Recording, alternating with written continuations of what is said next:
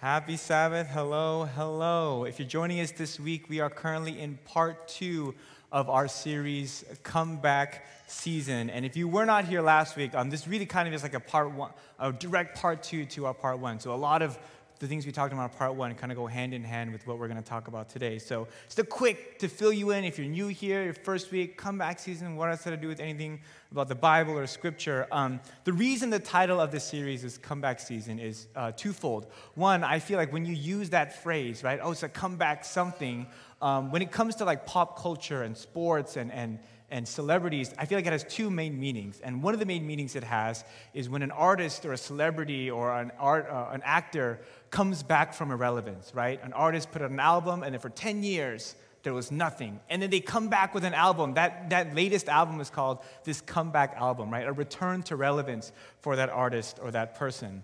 And then again, there's the context of sports. When there's a comeback, when a team stages a comeback in sports, a team was down, a team was losing, they were down by three goals, they were down by 20, 30 points, and they stage a comeback and they recover that loss and they end up winning the game. And both of those meanings are kind of woven into the point of this series, which is comeback season. And really, the theme verse of this series is found in Proverbs chapter 24, verse 16. And we've talked about it before and it reads For though the righteous fall seven times, they rise again, but the wicked stumble when calamity strikes. And in this proverb, the, the, the author of this proverb paints the picture of two people a righteous person and a wicked person. The problem is that both of them fall, and the only thing separating the righteous person from the wicked person is that the righteous person chooses to get back up and rise again. And the question that we're asking in this series is how does one do that? If I want to be this righteous person, how can I follow that advice? How do I get back up and rise again? And the way we're talking about in this series is in the context of repentance and forgiveness. Two words where, if you grew up in church, you're probably very familiar with.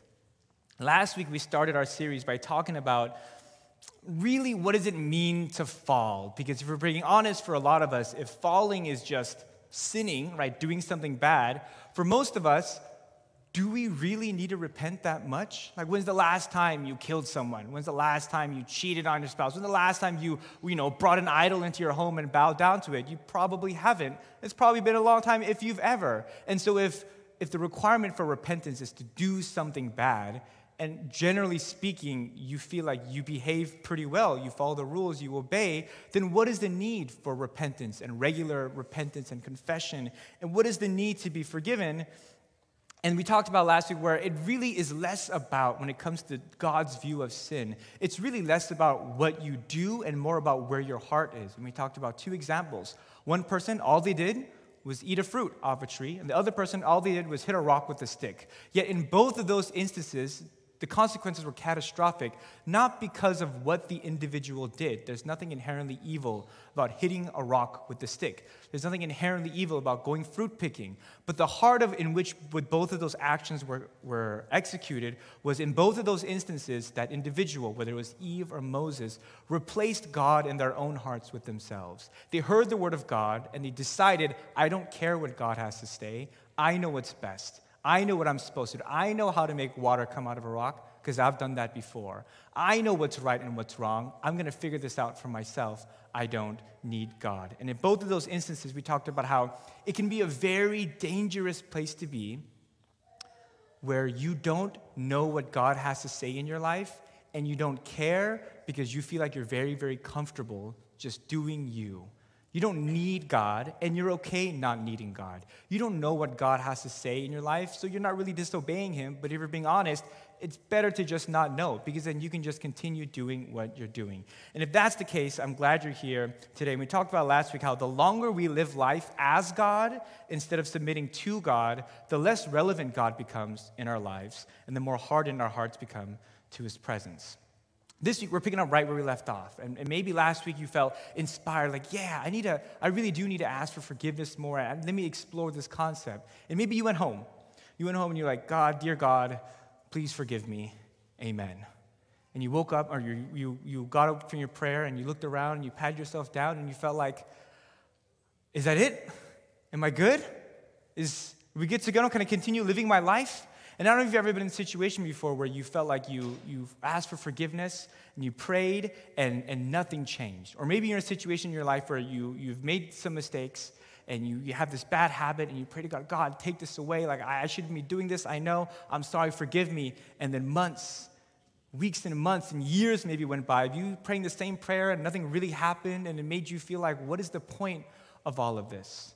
And you feel like, you know, I believe in God and, and I pray to God, but like I haven't really experienced any level of meaningful change in my life. And I don't know if you've ever felt this, but to be honest, I've had this realization before I was doing devotions and praying, and as I was asking for forgiveness for the same thing over and over and over again, the thought occurred to me that it was like I was in an abusive relationship with God and I was abusing him. And I was just doing whatever I wanted to do. And, you know, what is he gonna do? Leave me? Is God gonna leave? Is he gonna not forgive me? No. So I'm just gonna continue doing what I'm gonna do.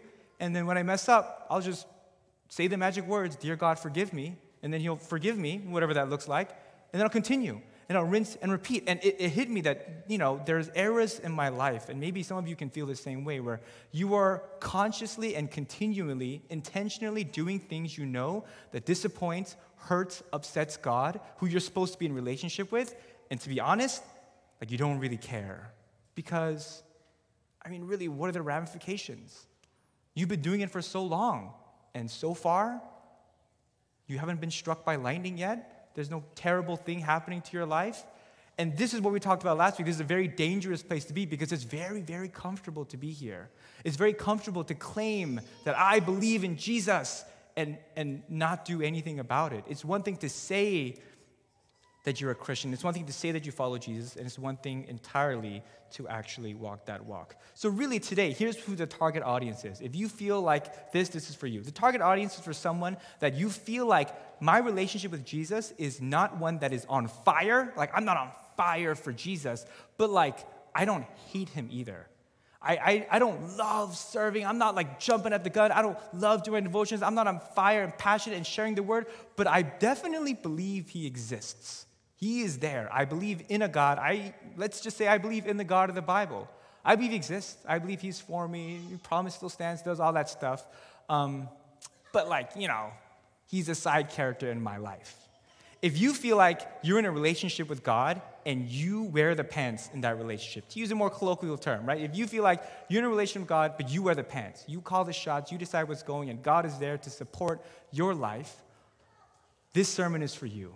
Or to use a more biblical phrase, if you feel like my relationship with Jesus is very lukewarm, it's neither hot nor cold, but to be honest, better than being cold though, right? Like that's not the worst place in the world to be. If you describe yourself in your relationship with Jesus as, I am rich, you have acquired wealth, and you do not need a thing from God, this message is for you. Because this is the warning that God gives to those that would describe their relationship as lukewarm, as neither hot nor cold, as not needing anything from Jesus.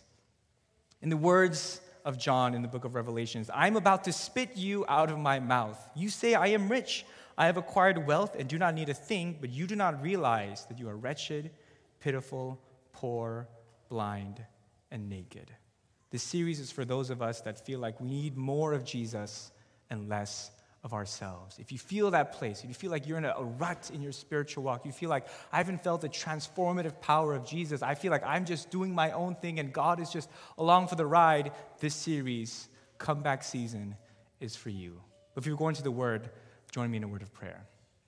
Heavenly Father, Lord, I just want to thank you again for the privilege of sharing your word. And I ask that in this time you speak through me, Father, that more of you means less of me. So take me out of this equation, Father. I ask that in this time, hearts be opened and softened, Lord, that we can hear the relevance of your words today in our lives, hear the power of your words today. May you speak to those who need it, Father. May your will be done at rock as it is in heaven. Praise in your Son, Jesus' name. Amen. Um, we're in the first week of February, and this is about time where if you made a New Year's resolution to read through the Bible, it's about time that started withered away. Right about now is when that happens. And correct me if I'm wrong, and I've been there before. I've tried to read the Bible, I have read the Bible, I have tried and failed, and I've tried and succeeded several times. Here's what happens, I feel like, for most of us. You start in Genesis, and it's good. Right? Creation, yes, and you're on fire. You, you start, you read four chapters at once the first day, right? You get through all of creation and humanity, the fall, you even get as far as like, ooh, like Cain and Abel, right? And, and first, the Bible is great because it is very plot driven, right? You get like iconic stories. You get Noah and the ark, right? Extra points because the animals. You get the Tower of Babel for like construction architecture fans. We got that. And then you got the heavy hitters, right? Then you get to the founding fathers, right? Abraham, Isaac, Jacob, Joseph. And so far, we're good. All of these stories have been made into movies at some point, so you know that this is good stuff. Very plot driven. There's drama, there's, there's contest, there's back and forth, there's sin, there's like crazy things that are happening. And then you get to Exodus. And still, first half of Exodus is good, right? It's Prince of Egypt. You have the plagues. You have the let my people go. You have the character development of Moses. And it's like awesome to see him go through like in the palace to leave to be a shepherd and then the comeback story of Moses. And it's awesome, right? And then you have the actual letting of my people go. And you have the iconic splitting of the Red Sea. And you get to Mount Sinai. And it's still okay at first because you have the Ten Commandments. And that's hype right? The Ten Commandments, you have the golden calf, he breaks the tablets. Oh my goodness, what's gonna happen? And then it really slows down after that.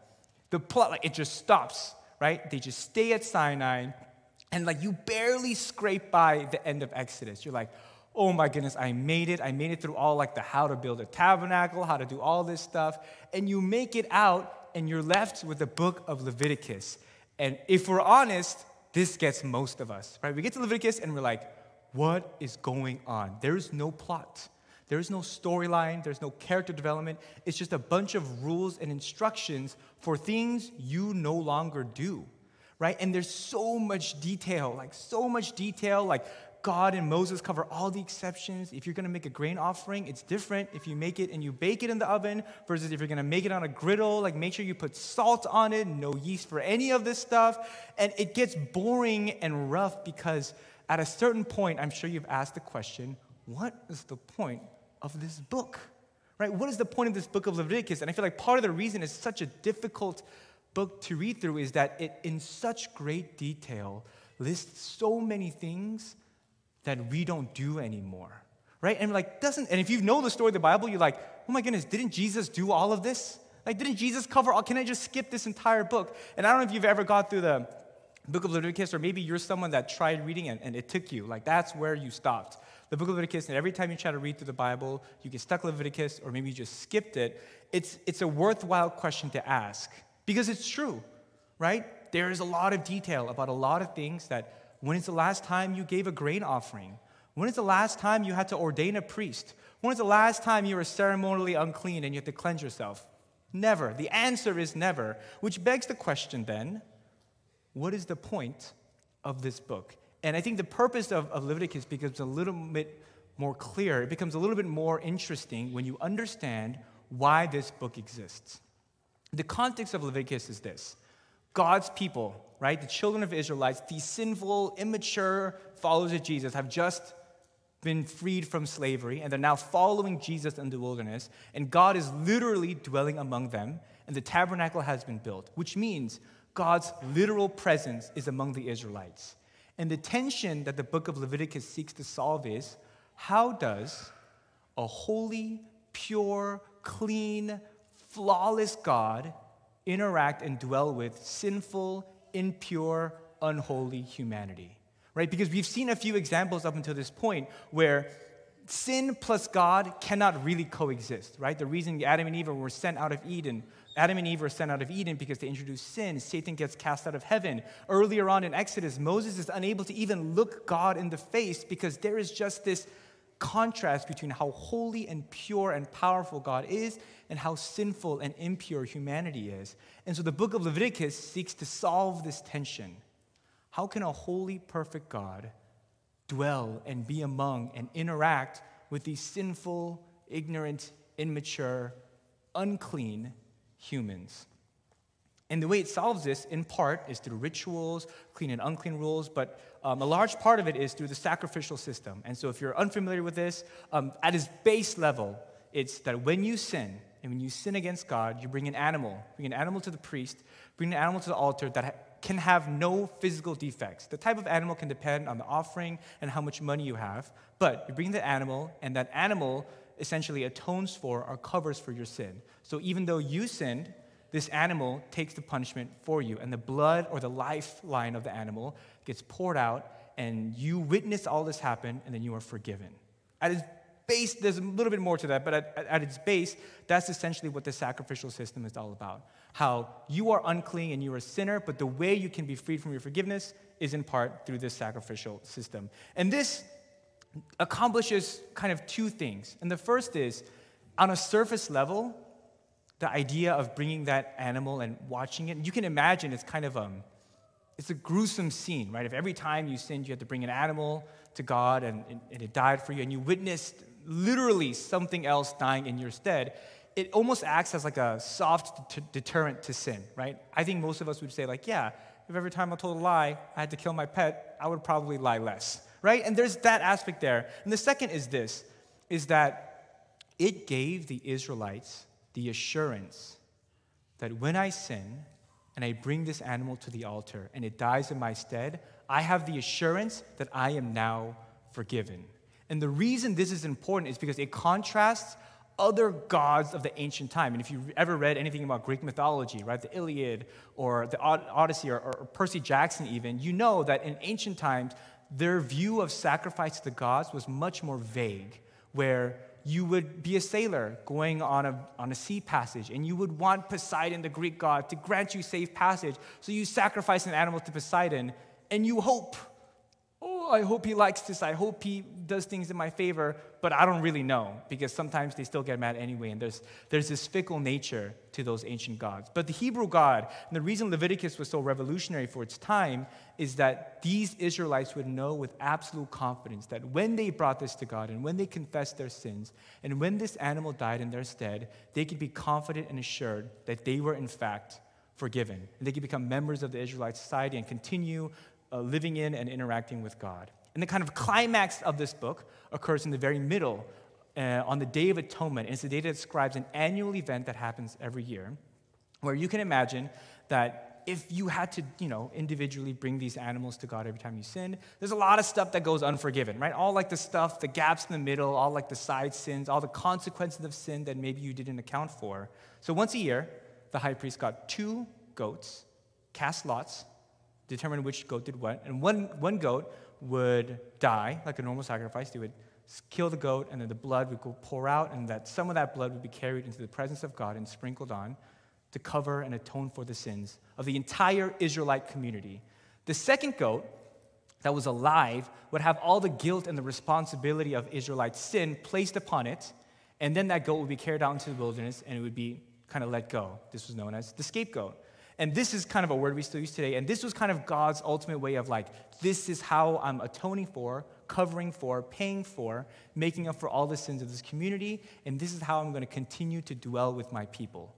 We'll continue to cleanse you guys, forgive you guys of sin. And this is kind of like the structure that was put in place at the very beginning of Israelite society. And they carry this on all the way through the Old Testament. When you read the book of Leviticus and you understand that in that context, I feel like one of the things that stands out is like this is this was a really big deal for these people. Right? The idea of sin and repentance and confession and forgiveness was like weighty. Like you had to bring an animal you raised, a valuable animal, because it could have no physical defects, bring it, and then you would watch some other living thing die in your place to atone for something you did. This goat, this sheep, that pigeon did nothing but it's dying in your stead. So you can see like the gravity, and you could imagine if you had to do that. I asked this in, in the youth Sabbath school. Like, imagine if every time you told a lie, you had to bring your pet, right, to church, and then your pet died because you cheated on your test. Like, it's like the gravity of it is so much more. And the reality is, I feel like for a lot of us, we don't really feel that anymore, right? Because A, Jesus did it all, Jesus paid it all, all to him I owe. Um, Jesus died for us. And because of that, if you grew up in church, you hear this phrase a lot. You have been extended the free gift of grace. Grace that was purchased at a costly price has been freely given to you. And I think for a lot of us, the tension and the difficulty of, of grace is that we don't really feel the significance of of it anymore, right? All you have to do is just close your eyes and pray. And sure, like you have to feel bad a little bit, but you just ask God to forgive you. And it's like, I think I'm forgiven now, right? I pray and ask for forgiveness, and God forgives me, and He loves me. And even if He doesn't forgive me, like, is He gonna leave me? Like, God always loves me. And there's this weird tension of where it feels like grace and the idea of being forgiven, it's so easy that it's almost become like cheap.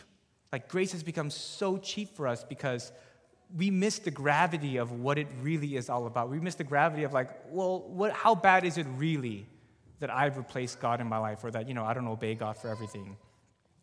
And maybe some of you at some point have thought, and I've thought this before, that, okay, if, if I could go back to Israelite times, and I bet you anything, that if I had to actually do those things, like if I had to actually watch an animal die in my place, I bet you I would sin less. I bet you if, if we as a society went back to that, and you know, it's kind of gruesome and gross, but I bet you we would all sin less. And like we would then understand the gravity of sin. But to say that actually if you ever felt that way, you would be grossly underestimating humanity because fast forward a few books in the book of Isaiah and the book of Hosea, the main critique that God has against the nation of Israel is this Hey guys, you guys keep offering these sacrifices and you guys have kept up with that. That's good and all. But why are we still sinning? And we see an image of Israel that has gone to the point where you know, the idea of sacrifices and coming to God and asking for repentance, that's embedded deeply into the culture. You're going to do that. The problem was it ceased to have any meaning for them anymore. You just show up to the temple, you buy your animal there, and it dies. You're forgiven. All right, let's continue to live my life the way it was. And the critique that Isaiah and Hosea have to the nation of Israel is you don't understand what this is all about anymore. And this whole process of becoming forgiven, it's lost its entire meaning on you because you are not changing at all. You do this and you ask for forgiveness, and the nation of Israel has gotten more and more corrupt, even though you've kept these sacrifices up. And I feel like for a lot of us, the challenge of being a modern day Christian and the challenge of if you feel like I'm kind of like, you know, I'm not on fire for Jesus, but I don't hate Jesus, is that we go through the same thing. And I'm going to read that passage, and I'll read it in a little bit, of how God is critiquing the nation of Israel for asking for forgiveness or doing the right thing, yet their hearts are hardened and they continue to oppress and sin, and on a national and individual level, be just like their pagan neighbors, I can't help but feel like this is something that we struggle with today. How many times have you asked for forgiveness and God, I'm sorry, I won't do it again, and then you do it again? How many times have you prayed and asked like, oh God, like I need your forgiveness and your grace, I'm sorry, I messed up, and you have no intention really of making any change and your life is the same before and after. And I feel like the idea of forgiveness without change, the idea of grace without transformation, is a very scary place to be for a Christian because I feel like that leads to that forgiveness without change, grace without transformation, it leads to very entitled, comfortable, nominal, and arrogant Christians. I feel like that mentality of I can just do whatever I want. And like, do I need to be forgiven? Maybe. I'll just pray about it and then God will forgive me. I continue living my life. It leads to people that go to church and do the right thing. Because again, Israel still went through the motions of continuing to give sacrifices. They would go to the temple during Passover.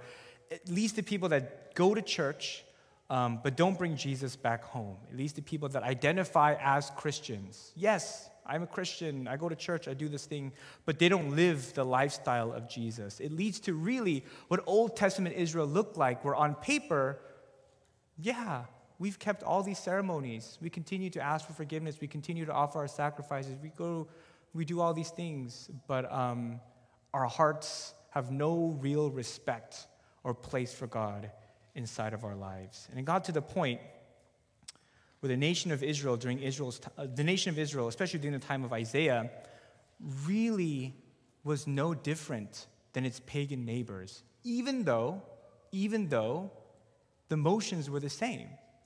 People continued to do the right things, but their hearts were hardened because there was no need for God. And for this nation of Israel, this is God's critique. This is what God tells them through the prophet Isaiah in Isaiah chapter 1, verses 11 through 15.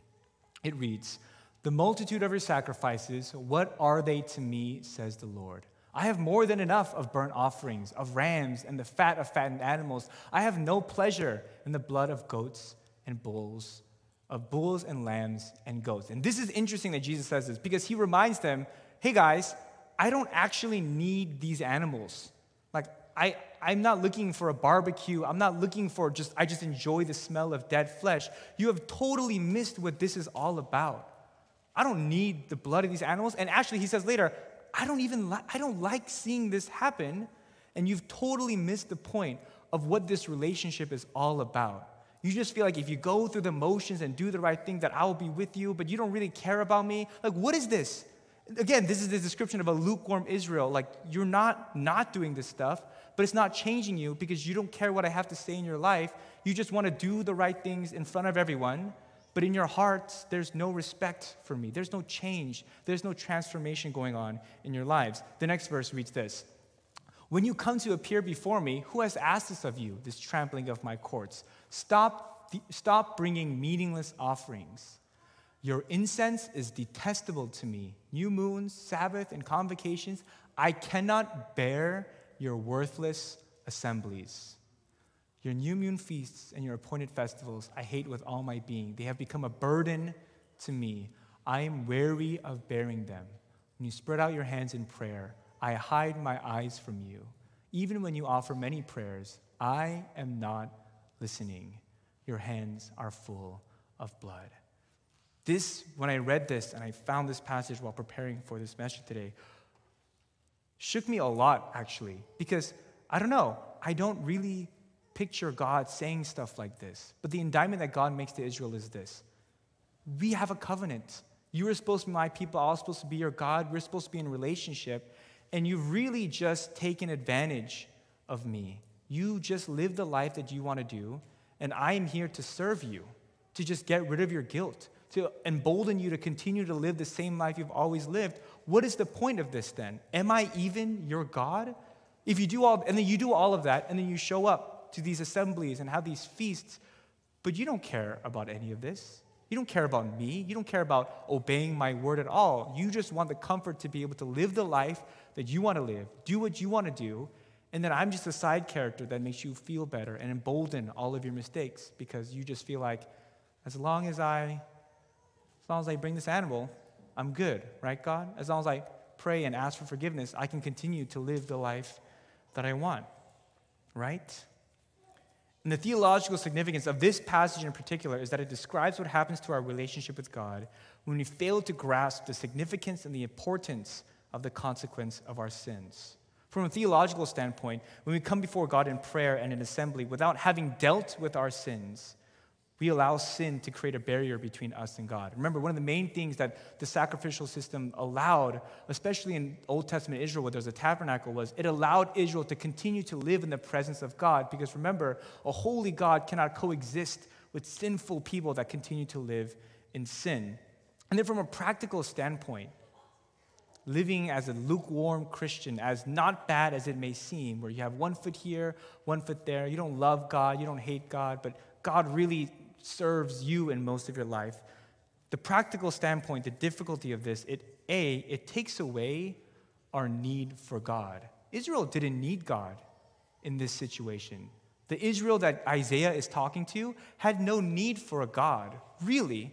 God was just, I don't know, part of their culture. This is just what we do.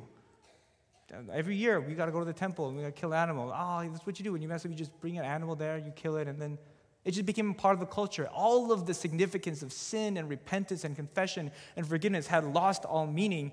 And on top of that, what it makes us do today when we live in that situation, and really what it made Israel do, was it makes you a hypocrite. It makes you do what is right. It makes you value doing what is right in front of others above having God change your heart. In other words, you do what is right in front of people, but then behind closed doors in your own hearts, you have no reverence or respect for who God is for what he has done. Let me ask you this question, and I asked this question last week. I asked the question if, do you know, are you, I asked the question, are you disobeying God in your life? Do you feel like you're disobeying God's word in your life?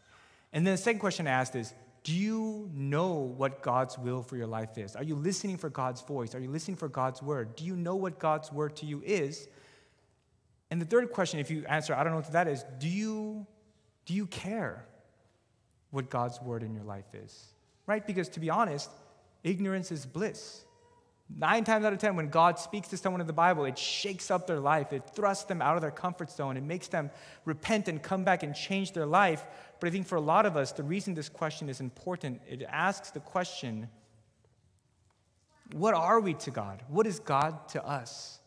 Because really, the, when we live our lives like this, when we allow grace to be cheap and just the idea of, yeah, I'm a Christian and I live my own life, and you know, sometimes when I mess up, I allow God to get my guilt away from me so I can continue living my life guilt and shame free. It really cheapens grace and it really kind of undermines the entire message of the gospel.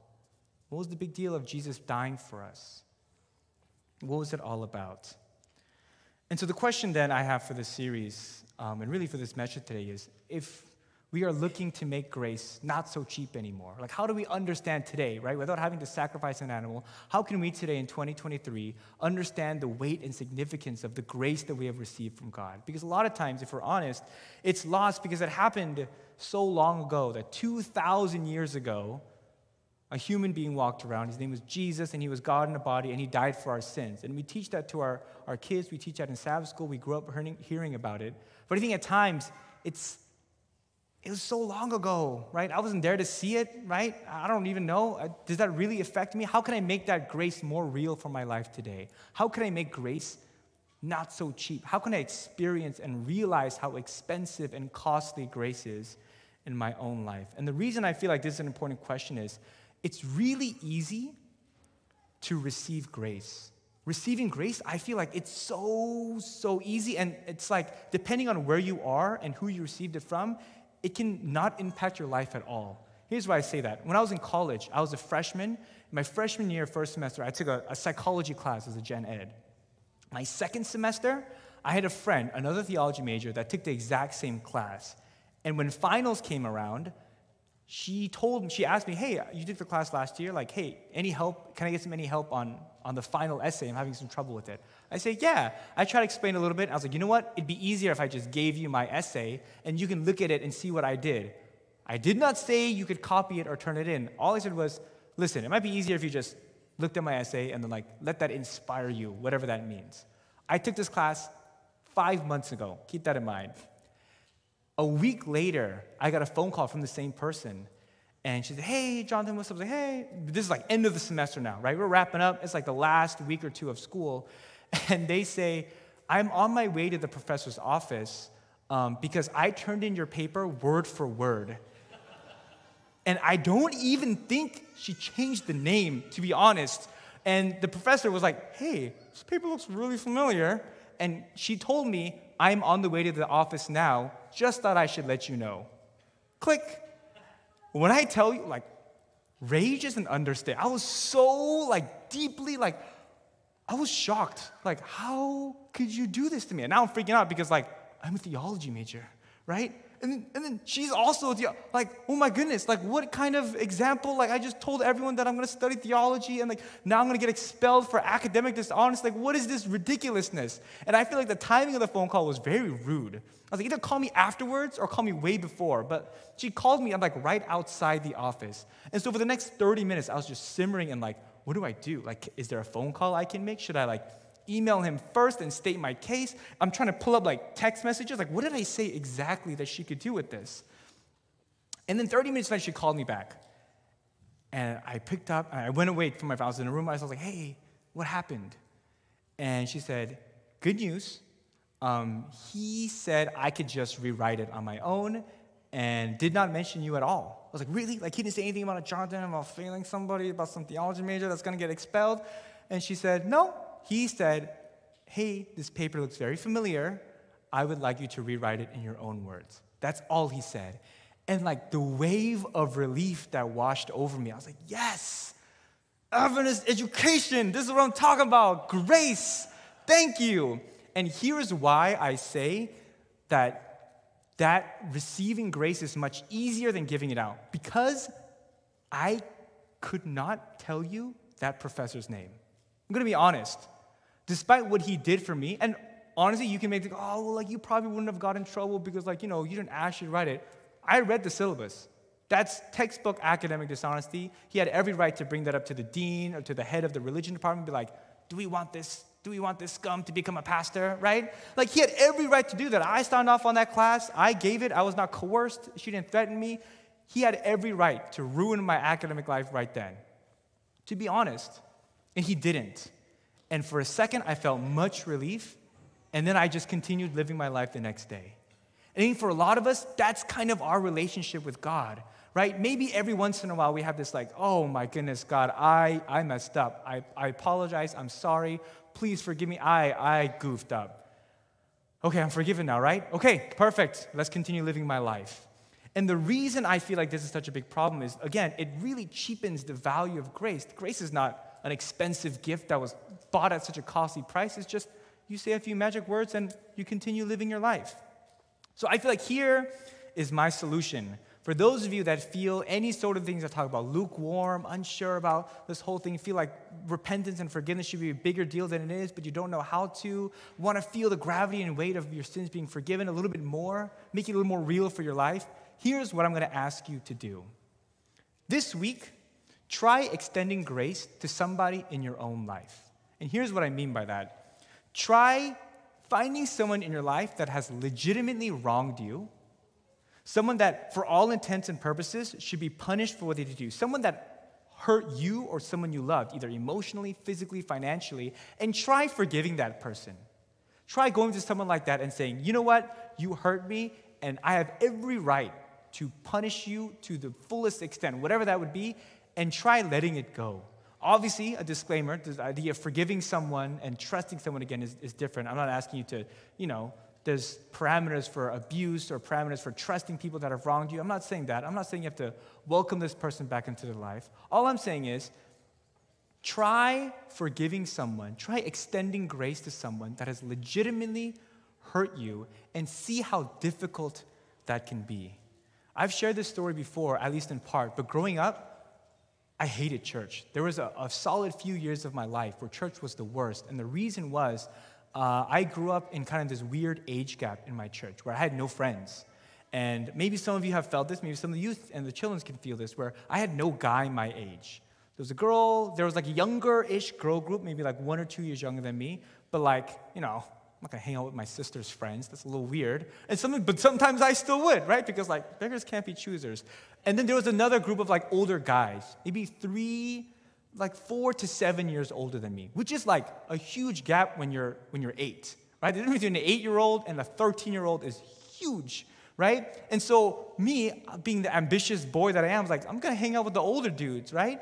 And unfortunately for me, the main thing that these older guys would do, the thing at our church was was tackle football, right? We didn't want to play basketball, we didn't want to play card games or board games. We would play tackle football every week, right? On the Sabbath, I don't know how holy this was, but it is what it is.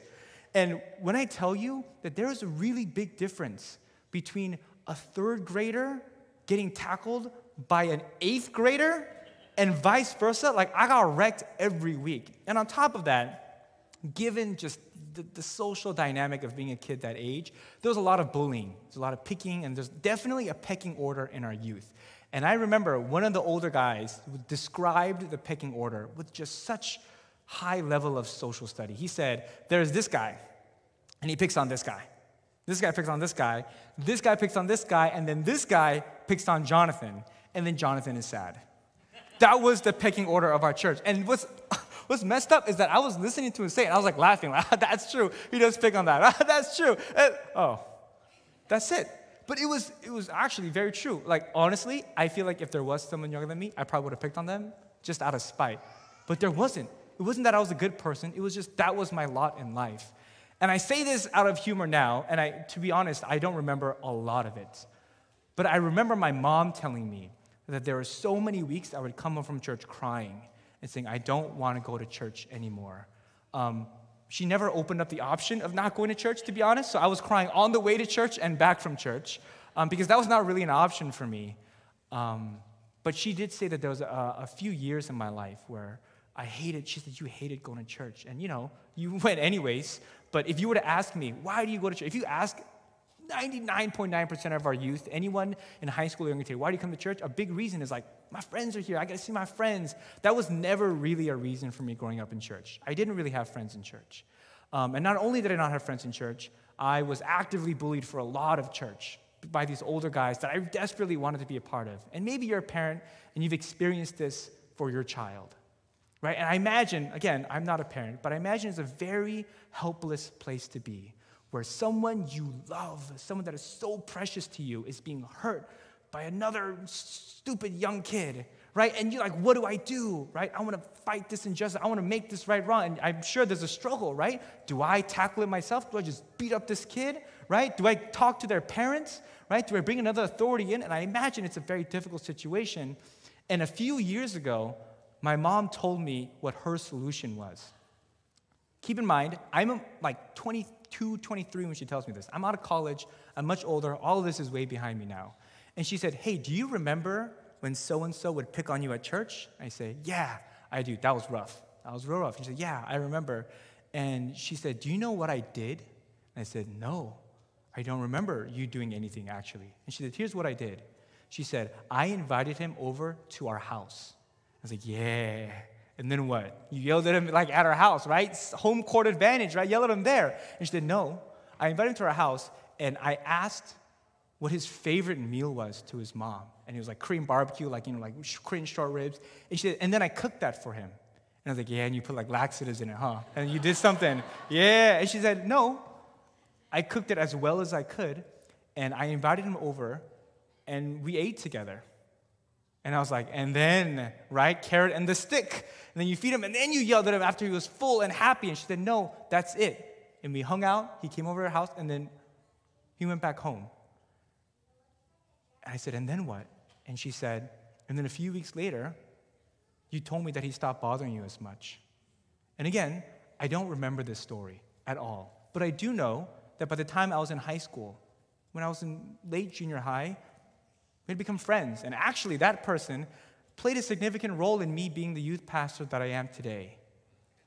But remember, my mom told me this when I was 20, much older. This is way behind me. And the first thought I had was, how did you do it? How did you find the time, the energy, the emotional courage to go out of your way to ask, right? What is your, what is your favorite thing in the world? Now let me spend hours cooking that for you. Let me invite you to my house. Let me serve you. Let me clean up after you. Even though for the past two years, you have been ruining my son's experience with church. My son home com- comes home crying because of you from church. And she served this boy, cleaned up after him, with no guarantee of change at all. Like it's very possible that she did this, and the next week he punches me in the face, right? continues calling me names. It's very possible, right? There was no contract that he signed, there was no guarantee. She did all of this just the Hail Mary pass. Let me take a page out of Jesus' book. Let me try showing grace to this individual. And again, the whole time she was telling me this story, all I could think about was how difficult it must have been for her to do this. How difficult it must have been to invite someone into her house that, for all intents and purposes, she probably wanted to punish, to yell at, to shame, and instead serve him. Serve him according to his preferences. What do you like? How do you like it? Let me, let me cook for you.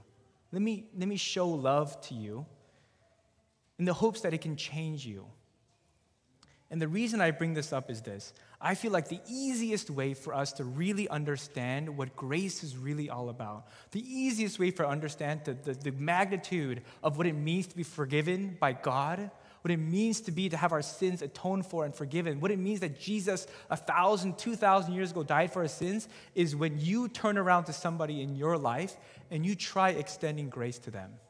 Somebody that has hurt you, somebody that has wronged you, somebody that has taken advantage of you, and you say, I'm going to let you get away with this. Because grace, at its very core, is such an unfair concept, right? It's picking up the bill for someone else's meal. It's someone punches you in the face, fractures their arm, and you pay for that medical bill, right? It's so deeply unfair and so illogical. But the reason I think Jesus challenges us is in the same way that he loves us, he asks us to love the person next to us, is because not only is it good and loving, but for you as a follower of Jesus, it reminds you of what you have received on a daily basis.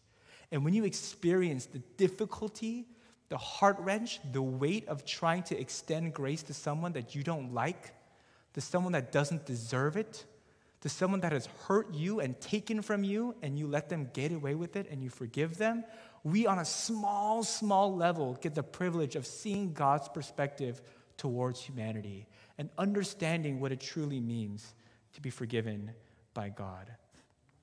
I can say with absolute certainty that every time I've wandered away from God, every time I felt I was lukewarm in my own walk with God, the thing that brought me back to God wasn't just wasn't some miraculous event. It wasn't some thought-provoking theological insight. It was an experience of God's love and grace. The reminder that though I am an arrogant sinner, that I was someone that Jesus humbled himself for in becoming a human, and in doing so, he became a, a, servant to humanity, a slave to humanity for 33 years before being killed at the hands of the people he came to save.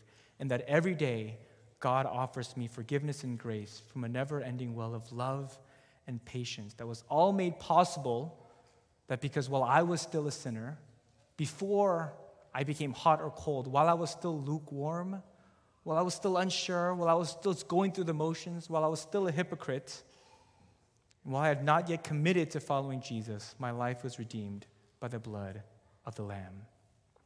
There are three things I want to ask you to do this week that if you felt any of these things at all, that can help you kind of move away from this spiritual lukewarmness. And the first is this ask God and pray that He gives you a name, someone in your life that you should extend grace to, or at least keep you open to the opportunity to give grace to someone in your life so you yourself can share in the love of God and extending it to others. And the second is a little bit different. I want you this time, when you pray, and I imagine there's regular times you pray with us before a devotional or before a meal.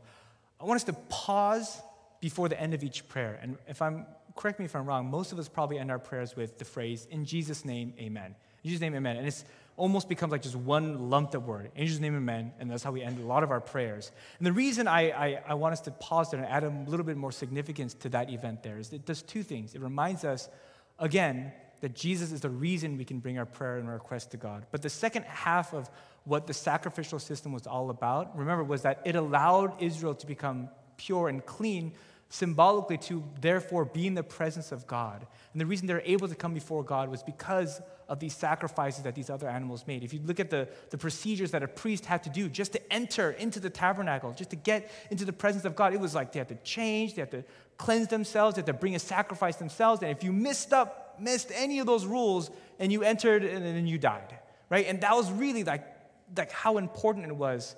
And really, what I feel like we miss when we end our prayers with just introducing the men is that we forget that part of what Jesus did for us is that it gave us the privilege and the access to God because Jesus has purified us and given us that audience, that direct line to God in and of itself. The next is much simpler.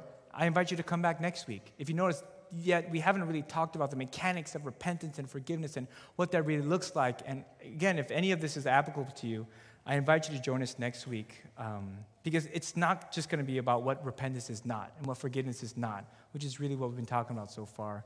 We'll talk about how the act of regularly implementing repentance and forgiveness in your life, in the same way that fasting or prayer is, can change your heart and how a true experience with grace will transform your heart and change who you are. Let's pray. Heavenly Father, Lord, I want to thank you for the amazing grace that we so often sing about that maybe we don't often really take into account, God. I think it's easy for us because of what you've done to, at times, take your love, take your sacrifice, take your forgiveness for granted, Lord. And for that, we ask for forgiveness. We ask for your help in continuing to come back to you, God. Lord, I ask at this point that you forgive us. Forgive us, Rock. Forgive every single person here. Forgive myself of any sin that we have committed, Father. And I ask that you give us the strength to repent and turn back to you, Lord. We thank you for the grace that you've given us that we may never really, truly ever understand, Father. And we ask for the strength to then extend that to the people around us, Father. Give us a name, give us a face, give us the strength to go find our neighbor and extend grace to them, that in doing so, we may not only obey you and follow your example, but that we can truly experience the power and the transformative power and change that grace can bring into our lives. Father, this is our prayer. We thank you for what you have done. We thank you for who you are. We thank you that you're a God that always keeps your promises. I pray this in the powerful name of Jesus. Amen.